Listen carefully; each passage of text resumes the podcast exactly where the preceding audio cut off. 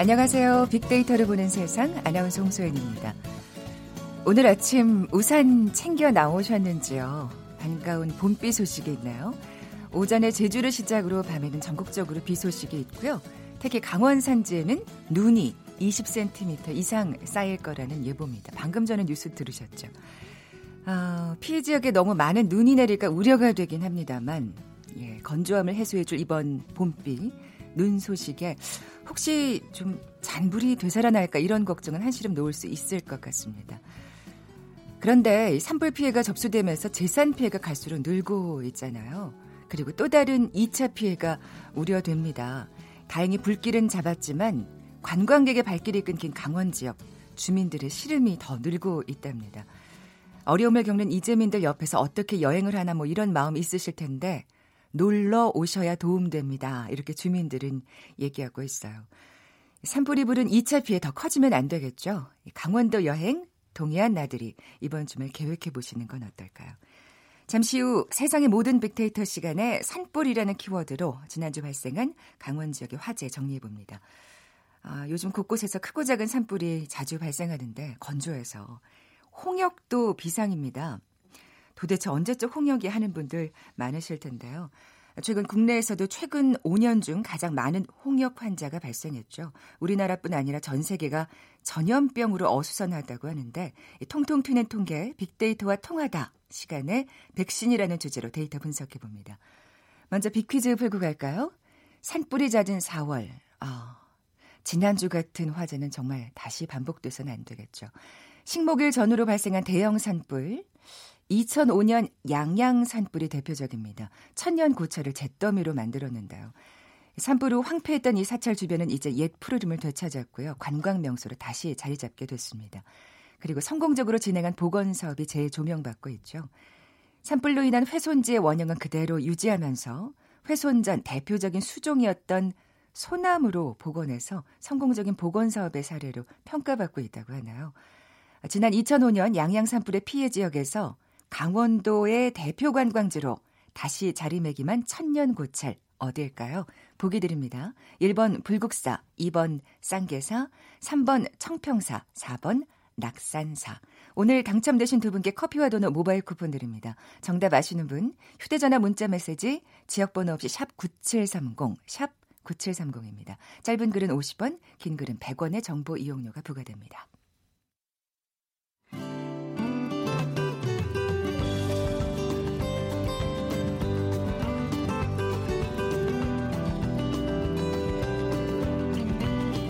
연관 검색어 속에 진실이 있다. KBS 일라디오 빅데이터로 보는 세상. 세상의 모든 빅데이터. 궁금했던 모든 화제와 이슈를 빅데이터로 분석해보는 시간이죠. 세상의 모든 빅데이터. 빅커뮤니케이션 전민기 팀장 나와 계세요. 안녕하세요. 네, 반갑습니다. 전민기입니다. 네, 오늘 산불 얘기를 해볼 텐데 이번 피해가 집계가 됐습니까? 네, 행정안전부 중앙재난안전대책본부가 어제 기준으로 해서 지금 고성에서 335채 뭐 비롯해 가지고 주택 거의 500채, 40, 478채가 불에 탄 것을 확인했고요. 아, 네.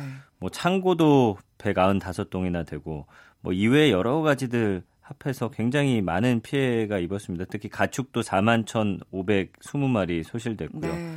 어, 인명 피해도 한 분 사망했죠. 음, 예. 네. 그리고 이재민은 현재 어, 총 한 829명 정도 발생했고 임야가 530헥타르가 탔는데 이게 어떤 규모인가요? 그러니까 여의도 면적이 1.8배 정도 되고요. 축구장 740여 개의 규모니까 엄청 큰 네. 불이었던 것이면 확실합니다. 네. 당연히 특별 재난 지역으로 선포됐습니다. 네, 문재인 네. 대통령이 이 산불 피해 겪은 강원도 5개 시군을 특별 재난 지역으로 선포했습니다. 그러니까 특별 재난 지역으로 선포가 되면 피해 지역의 응급 대책이나 뭐 재난 구호, 복구에 필요한 행정, 금융 이런 특별 지원을 받게 되고 다 정부로부터 보조금을 받게 되는 것이고요. 고성군하고 속초시, 강릉시, 동해시, 인제군 이렇게 다섯 곳입니다. 그러니까 문재인 정부 들어서 특별 재난 지역 선포가 여섯 번째입니다. 그러니까 지진 피해 겪었던 경북 포항시 있었고요. 수해 입었던 충북 청주시가 이제 특별 재난 지역으로 선포된 적이 있었고 역대 그러니까 우리나라 역사상 산불로 인한 그 특별 재난 지역 선포는 세 번째예요. 예, 그렇기 때문에 음. 사실 산불로 특별 재난 지역이 선포되기 쉽지 않은데 그만큼 피해가 컸다라는 걸 또 보여주는 결과이기도 합니다. 네, 빅데이터 반응도 살펴볼까요? 일주일 동안 18,800여 건이나 강원 산불이라는 키워드로 언급이 됐고요. 그래서 뭐 속초라든지 뭐 화재, 헬기, 영웅, 대응, 소방관, 장비, 여의도, 뭐 주민 복구, 모금 이런 단어들로 지금 표현이 되고 있는데 네. 일단 헬기가 음, 야간엔 뜨지 못한 거에 대해서 여러 이야기들 많이 있었고요. 그다음에 또 이런 영웅이란 단어로서 특히나 그 새벽에 전국에서 소방차가 올라가는데 그긴 그렇죠. 행렬을 SNS에 올리면서 좀 많은 분들이 어, 이분들에 대한 또 어, 감사한 마음을 음. 표현하기도 했고요.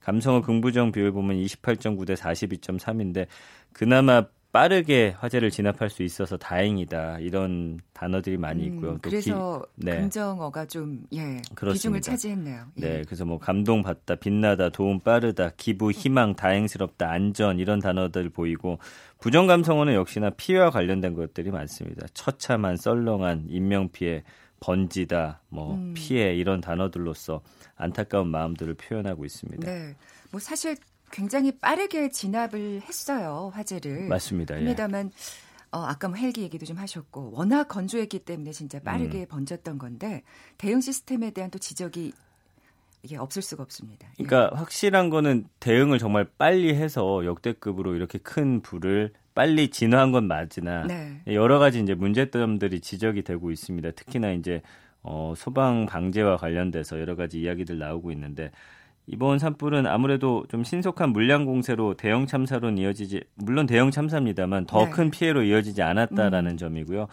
그렇지만 신속한 사후 대응과는 달리 허술한 초기 대응, 노후 장비 같은 재난 대응 시스템 측면에서는 지금 적지 않은 문제점 드러내고 있습니다. 산불 진화용 헬기 도입이 네, 지금 네. 차일필 미뤄지고 있고요. 허술한 전신주 관리라든지 음. 또 턱없이 부족한 산불 대응 인력 같은 수십 년 동안 지적된 이런 문제점들이 반복됐다라는 게 더 큰 문제인 것 같습니다. 네. 얼마나 장비가 노후된 건가요? 일단 야간에 띄울 수 있는 헬기가 없잖아요. 그래서 우리가 음. 뉴스 볼 때 음, 어둠이 찾아오고 나선 지금 헬기가 뜨지 못한다. 날이 밝는 대로 헬기가 투입될 예정이다. 항상 항상 그 반복되는 뉴스 멘트예요. 그렇죠. 예, 예. 그렇기 때문에 이것만 있었어도 사실은 좀 초기에 잡을 수 있지 않았을까 한 아쉬움이 좀 나타나고 있고요. 어, 지난해 사실 초속 25m의 강풍에도 견딜 수 있고 야간이나 혹한에서도 운항이 가능한 러시아제 카모프 대형 헬기 구입을 위한 국비 예산 확보가 이뤄지지 않은 게 좀 아쉽다라는 분들이 많이 음. 계시고요. 지금 봄철 산불이 어떻게 보면 연례 행사가 될 정도로 매년 반복되고 있는데 강원 소방본부가 보유한 헬기는 구조형 소형 헬기 두 대뿐입니다. 그리고 전국적으로 산불 진화에 이용할 수 있는 헬기는 산림청 소속 47대하고 지자체가 민간인으로부터 빌린 66대, 총 해서 157대인데 이마저 지금 정비에 들어가는 헬기가 워낙 많아서 화재 네. 진화로는 턱없이 부족한 숫자고 특히 이번처럼 해가 지고 난 뒤에는 정말 출동할 수 있는 헬기가 그러니까요. 한 대도 없다라는 거. 음. 그렇기 때문에 사실 초기 진화에 실패한 이번 산불이 뭐 여러 갈래로 퍼졌음에도 불구하고 약간 아날로그식 대응에 그칠 수밖에 없었다라는 거고요. 산골 마을인 강릉 옥계 여기도 피해가 큰 지역인데 펌프 차량 같은 노후 장비하고 주민들로 이뤄진 의용 소방대로 아이고. 사실 이걸 막기엔 역부족이었어요. 네네. 그렇기 때문에 이번에는 좀, 음, 뭐, 바로 할 수는 없습니다. 예산이 또 집행돼야 되기 때문에. 예, 이거 좀 대비가 필요하지 않을까 국회에서 좀 빨리빨리 진행을 예. 했으면 좋겠는데, 예, 뭐 장비뿐만이 아니라 소방 인력도 부족하잖아요. 맞습니다. 그러니까 산불 재난 특수 진화대가 지금 주목받고 있어요. 그동안은 누군지 몰랐는데 이분들이 사실 이번 불 끄는데 큰 역할을 하셨던 분이에요. 근데 이 사람들이 어, 처우가 굉장히 좋지가 않습니다. 일당 10만 원에 불과한 10개월짜리 비정규직 노동자들이거든요. 그러니까 소방 인력이 부족하다 보니까 이런 어떻게 보면은 그 비정규직으로 좀 채웠다라고 보시면 될 것 같아요. 그렇군요. 그래서 주유상 같이 근로기준법에서 정한 법정 수당만 있고 또 다른 수당도 없기 때문에 이분들 늘 고용 불안 상태에 놓여 있거든요. 이번 산불 계기로 좀 처우를 개선해야 된다는 목소리가 좀 커지고 있습니다. 네. 그 계속 불이 발생함에도 불구하고 인력이나 장비 이런 것들이 지금 보충이 안 되고 있기 때문에 시스템이 갖춰지지 않으면 이번 같은 재난이 반복될 가능성이 크다라는 것이고요. 그리고 경찰과 다르게 소방단은 그 각 지자체가 관리합니다. 그래서 네. 일원화돼 있지가 않아요. 아. 그래서 불이 났을 때 이번에는 대응 3단계여서 한꺼번에 할 수 있는 국가에서 이거를 딱 통제할 수 있는 그런 상황이 됐지만 어, 한 단체가 이거를 전체적으로 통과할 수 있는 컨트롤 타워가 음. 없다라는 것도 문제로 지적되고 그러니까 있어요. 기민하게 움직여야 되는데 그게 어렵다는 말씀이고. 그리고 예산 깎을 때 늘 이 소방 쪽에서 많이 빼오니까 네. 우리 소방관들 처우도 힘들고 본인 장갑 본인이 구입한다는 소식도 들어보셨었을 그래서, 거예요 그래서 예전에. 이제 국민청원도 예. 네, 세탁기도 마찬가지고요. 그러니까 이거는 음. 정말 시급히 바뀌어야 될 그러니까. 우리가 개선해야 될 문제점으로 보입니다. 아까 그 노후화된 전신주 얘기를 하셨는데 네. 이것도 문제였죠. 그러니까 워낙 오래된 전신주에 전선이 여러 개가 얽혀 있다 보니까 스파크만 살짝 터져도 이게 발화가 되는 문제점이 있어요. 특히나 주변에 산이 많은데 이게 지금 유지 보수가 잘 안 되고 있다라는 게 어, 굉장히 큰 문제인 것으로 보이고요. 어, 이번에도 이 강풍에 날린 나뭇가지 같은 이물질이 전신주에 설치된 개폐기의 연결 전선에 닿아서 강한 불꽃이 생겼고 이게 화재가 발생했다라는 게 한전의 원인 분석인데 사실 이런 원인이라면 정말 아. 수없이 일어날 수 있다는 얘기잖아요. 예. 그런데 이게 피복이 오래됐다면 전선의 전기가 통하는 물질이 달라붙었을 때 불꽃이 튈 수 있다는 한전의 원인 분석 자체가 스스로 배전시설 관리를 소홀히 해왔다라는 음. 거거든요. 그러니까 지금 배전 유지 보수하는 집행 실적을 계속 줄이고 있습니다. 돈 액수 자체를. 그래서 올해는 작년보다도 17%나 줄인 상황이에요. 그러니까 이게 제대로 또 유지 관리가 될 수 없을 것이죠. 이게 사실은 이 전선을 바닥으로 넣어야 된다는 네, 그런 맞아요. 이야기가 많이 나오고 음. 있습니다. 참 우리가 낸 세금은 다 어디로 가는 걸까? 이게 아. 왜 이렇게 다들 모든 게 다 지금 전년 같은 기간보다 줄었다는 그쵸. 얘기만 들리는 건지. 사실 써야 할 곳에 써야 하는데 그러니까요. 뭔가 좀 음, 눈에 보이고 이걸 집행을 잘했다라는 칭찬을 받 을 만한 곳에만 지금 사실 국회의원들도 그렇고 돈을 많이 끌어다가 쓰고 있는 상황이어서 음. 낭비되는 곳은 어마어마하게 낭비되는데 그러니까요. 정작 필요한 곳에서는 이렇게 돈을 줄이고 있다라는 건 정말 큰 문제점입니다. 이 얘기하기도 참 지겨운데 정말 근본적인 원인을 좀 잘 파악해서 네. 제대로 된 대책을 세워야 될 텐데요. 2차 피해도 지금 사실 우려가 되고 있잖아요. 아까 오프닝에서도 이야기해 주셨지만 사실 지금 관광객들이 찾지 않은 것도 지역 경제에 정말 문제가 되고 있고요. 그렇죠. 설악산은 타지 않았는데도 어, 지난 주말에 한 1,700여 명 정도가 평소보다 줄었다고 하고요. 그 숙박업소도 지금 속초 같은 경우는 80%가 공실 났더라고요. 그러니까 아, 야 많아요. 거기 그렇게 예. 피해인데 우리가 가서 깔깔 웃고 놀면 되겠냐라고 생각하지 마시고 꼭 찾아주셔야 될 것 같고요. 그것뿐만이 아니고요. 지금 울창하던 숲이 가지만 남아 있잖아요. 그러니까 이렇게 되면은 또 음, 토사가 무너져 내릴 그런 우려도 있어서 아, 산사태. 예, 산사태도 지금 굉장히 어, 위험에 노출되어 있고요. 그러니까 녹색댐 역할을 해줄 산림이 없기 때문에 나중에 비가 오면 정말 큰 피해로 이어질 수 있고 이 산불 피해 지역에 부는 양간 지풍이라고 하는 그 굉장히 강한 바람이 사실은 어, 나무들이 막아주는 건데 그렇지 않을 경우에는 또 바람으로 인한 피해도 있을 수 있기 때문에 지금 굉장히 어, 이렇게 저렇게 어려운 상황이에요. 그러니까 우리가 할수 있는 것들은 재빨리 좀 하고 도와드릴 부분 많이 도와드려야 될 것 같습니다. 네, 이 강풍 때문에 사실 이 화재가 났던 건데 강풍주의보가 발효된 곳이네요. 예, 기상 악화로 전국 기상특보가 발효된 상태인데요. 강풍주의보가 내려진 곳 알려드릴게요. 제주도, 흑산도, 홍도 그리고 전라남도 지역입니다. 그리고 풍랑주의보가 내려진 곳 제주도 전해상, 남해서부 전해상, 서해남부 먼, 먼바다 그리고 서해남부 앞바다에 지금 풍랑주의보가 발효된 상태입니다. 어, 이것도 또 피해가 없도록 좀 그렇습니다. 대비를 예. 잘 해야겠습니다. 가시기 전에 비키즈 내주세요. 그 2005년 양양 산불이 정말 또 대형 산불 중에 하나로 기억에 남고 있는데 여기 대표 관광지로 자리매김한 천년 고찰이 그때 당시 탔는데 지금은 다시 복원이 됐습니다. 보물 제 1362호 건칠 관음 보살상 또 제 499호 7층 석탑이 있는 이곳은 어딜까요? 1번 불국사, 2번 쌍계사, 3번 청평사, 4번 낙산사. 네, 정답 아시는 분들 빅데이터를 보는 세상 앞으로 문자 보내주십시오. 휴대전화 문자 메시지 지역번호 없이 샵 9730입니다. 짧은 글은 50원, 긴 글은 100원의 정보 이용료가 부과됩니다. 지금까지 빅커뮤니케이션 전민기 팀장과 함께했습니다. 고맙습니다. 감사합니다. 잠시 정보센터 헤드라인 뉴스 듣고 돌아올게요. 장시간 노동과 교대 근무 등 과로로 한 해 1,600명이 조기 사망하는 것으로 나타났습니다. 과로로 인한 사회적 비용은 5조 원을 넘었습니다. 마약 투약 혐의로 경찰에 체포된 방송인 로버트 할리 씨가 방송가에서 퇴출 수순을 밟고 있습니다. 여야 5당 원내대표단이 임시정부 수립 100주년을 맞아 내일부터 13일까지 3박 4일 일정으로 중국 상하이를 방문합니다. 검찰은 오늘 영포빌딩 문건과 관련해 경찰청 정보국을 추가 압수수색했습니다. 카카오톡 대화방에서 음란물을 유포한 혐의로 경찰에 입건된 가수 로이킴이 오늘 새벽 인천 공항을 통해 입국했습니다. 국가보훈처는 제100주년 대한민국 임시정부 수립 기념식을 오는 11일 저녁 서울 여의도공원 문화의 마당 광장에서 연다고 밝혔습니다. 지금까지 헤드라인 뉴스 조진주였습니다.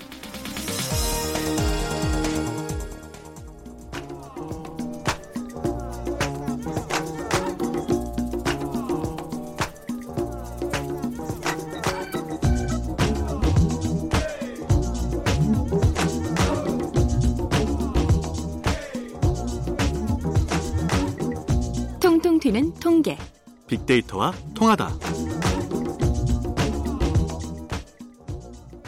네, 데이터와 차트로 세석을 보는 시간 통통 튀는 통계 빅데이터와 통하다. 데이터 분석의 신현호 팀장 나와 계세요. 안녕하세요. 네, 안녕하세요. 네, 오늘 백신 얘기를 한다고 말씀드렸는데 네. 진짜 홍역 얘기가 진짜 계속 나와요. 네. 네.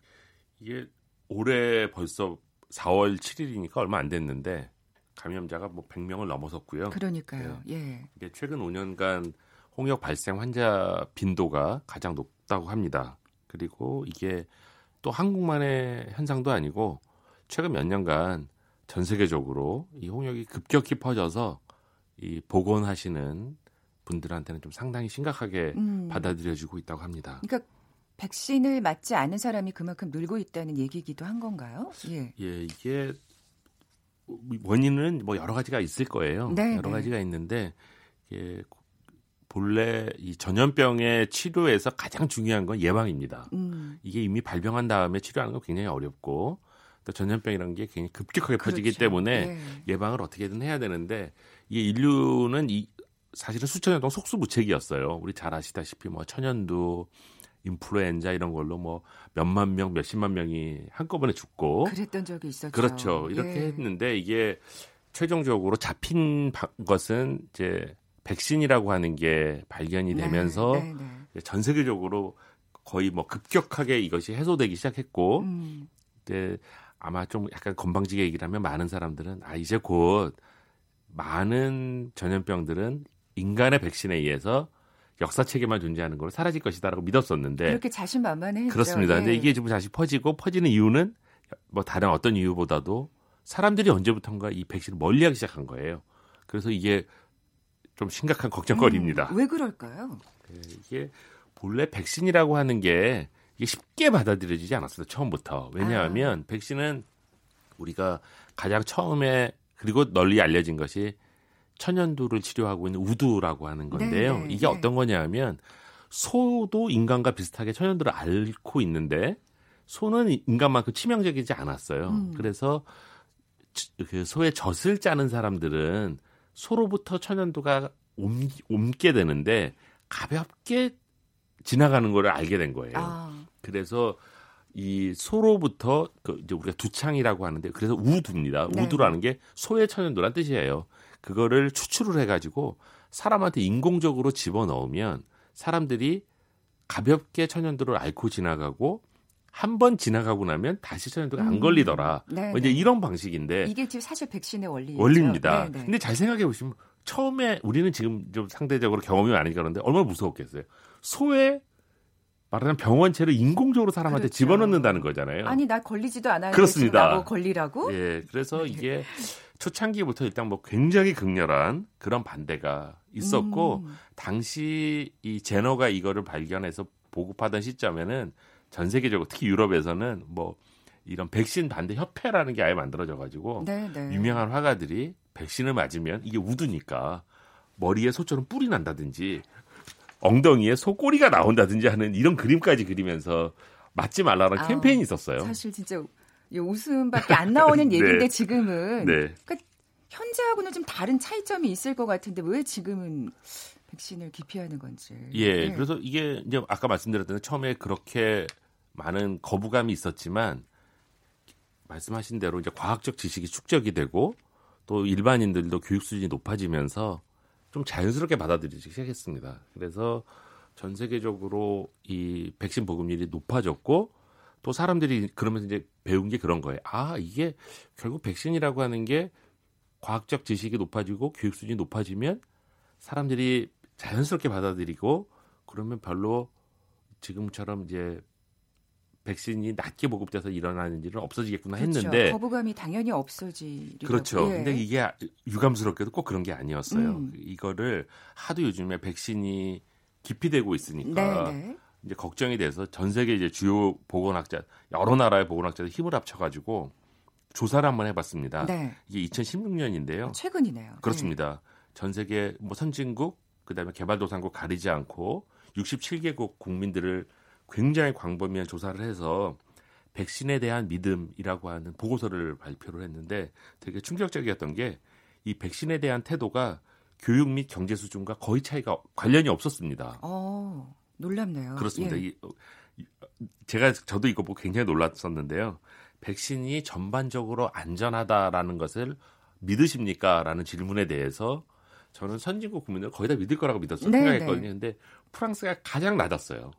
프랑스는 이걸 믿지 않는 사람들이 41%나 됐습니다.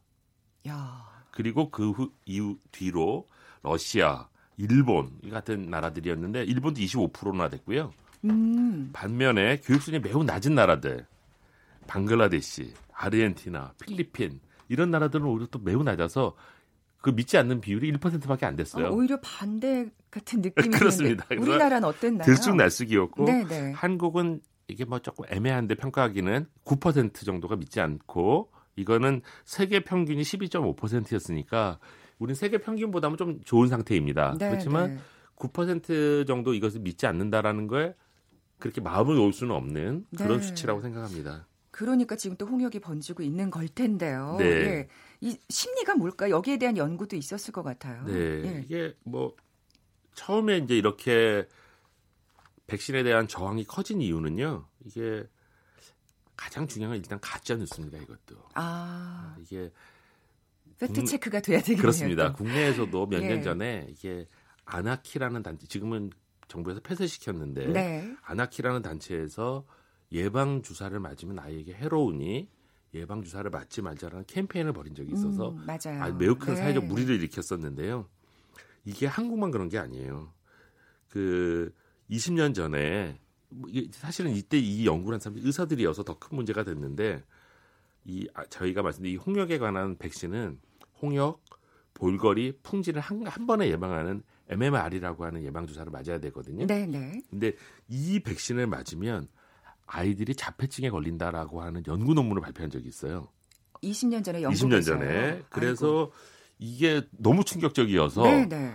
이 연구 논문을 진위 검증을 하기 위해서 수많은 국가의 의사들, 보건학자들을 달려들어서 후속 연구를 했는데 전부 다 그런 건 일은 없다라는 거예요, 지금은. 네, 네. 그래서 아주 권위 있는 영국과 미국의 의학 학술지, 세계 보건 기구 등에서 백신과 자폐증은 아무 상관이 없다. 백신이 자폐증을 높인다라고 하는 거는 거의 지적 사기에 가깝다라고 하는 주, 거를 공식적으로 선언을 했고 심지어 이 20년 전에 이 연구를 했던 그 원래 학자도 네, 네.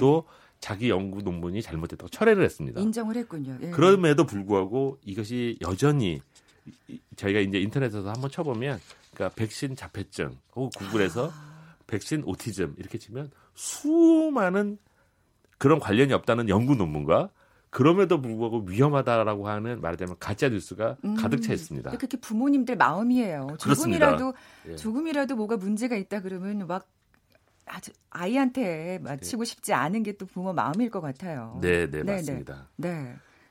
그 특히 그래서 이거에 대해서는 심리학적으로도 사실 상당히 중요한 지금 네. 말씀하신 대로 이제 엄마들의 음, 음. 마음이지 않습니까? 네. 그래서 이 심리학적 매우 흥미로운 연구가 한번 진행된 적이 있는데요. 이런 걸 한번 생각해 보세요. 약간 숫자 얘기인데요. 네. 33살 이하의 아이들에게 매우 위험한 바이러스가 퍼졌다.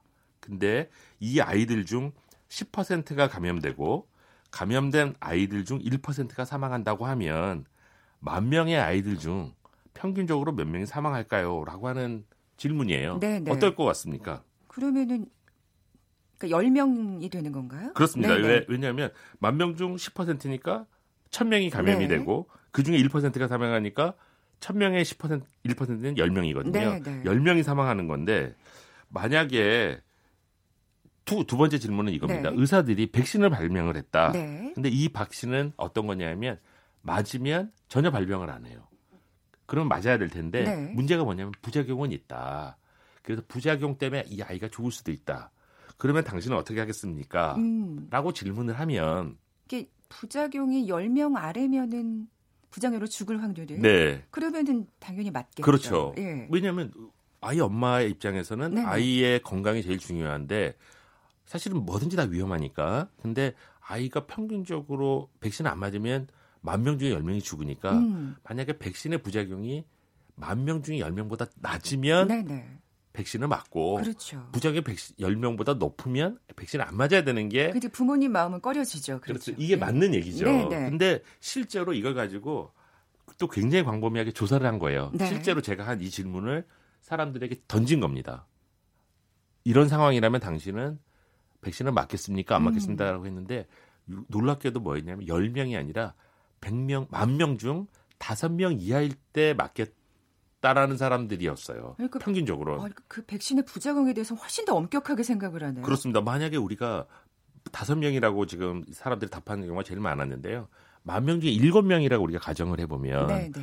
백신을 안 맞으면 내 아이가 죽을 확률은 만 분의 칠이고 음. 백신을 맞으면 죽을 확률이 만 분의 오니까 아, 만 분의 10이니까 네, 네. 당연히 백신을 맞아야 될 거잖아요. 네. 근데 안 맞아요. 그래서 심리학자들이 그러면 왜 이런 일이 벌어질까라고 음. 연구를 했는데 이거는 꼭 백신뿐만 아니라 심리학적으로 많은 경우에 발견되는 현상인데요. 네. 이거를 부작위 편향이라고 하는데 부작위 편향. 여기서 좀 어려운 단어긴 한데 네. 부작위라고 하는 건 행동하지 않음이란 뜻이에요. 네. 인간은 보통 행동하는 것과 행동하지 않는 것이 있으면 행동하지 않는 쪽으로 가는 속성이 있습니다. 아. 왜 그러냐면 엄마들이 만약에 내 아이가 내가 주사를 안 맞춰서 사망했을 때 느끼는 괴로움과 죄책감 음. 이거를 숫자로 하는 게 좀 조금 잔인하긴 한데 네, 네. 그 잔인함 그 고통의 강도는 만약에 내가 아이한테 주사를 안 맞춰서 아이가 부작용으로 죽었을 때의 고통 두 가지를 비교해 보면 주사를 맞추는 거는 행동이잖아요. 네, 네. 주사를 안 맞히는 게 행동하지 않음이에요. 그게 부작이에요. 그게 훨씬 더 낮은 거예요. 아, 그러니까 행동함으로 인해서 잘못됐을 때 그 죄책감이 훨씬 더 훨씬 더. 크다는 거예요. 그러니까 단순히 그 잘못되는 확률과 잘못됐을 때 결과만을 보는 게 아니라 사람 사람들은 예, 내가 행동을 의식적으로 한 것과 하지 않았을 때 느끼는 책임감이 다르기 때문이다라는 거거든요. 음. 그래서 이런 일이 벌어지는 거다라고 해서 네. 상당히 많은 사람들이 좀 이렇게 흥미롭기도 했고 또 충격을 받기도 했고 그랬던 연구 결과가 있습니다. 네, 사람 심리가 참 묘하다는 생각이 드는데 네. 이런 걸 좀 잘 따져보고 냉정하게 우리 그 행동하지 않음으로 인해서 네. 죄책감을 느끼는 경우가 훨씬 사람이 관대하다는 거 네. 부모님들 좀 자녀 두신 부모님들은 좀 기억을 하셔야 될 것 같아요. 네. 예. 통통 튀는 통계 빅데이터와 통하다 데이터 분석가 신현호 팀장과 함께했습니다. 고맙습니다. 감사합니다. 커피와 도넛 모바일 쿠폰 받으실 두 분입니다. 0760님 그리고 0918님 4번 낙산사 맞춰주셨어요. 이 두 분께 선물 드리면서 물러갑니다. 내일 뵙죠. 고맙습니다.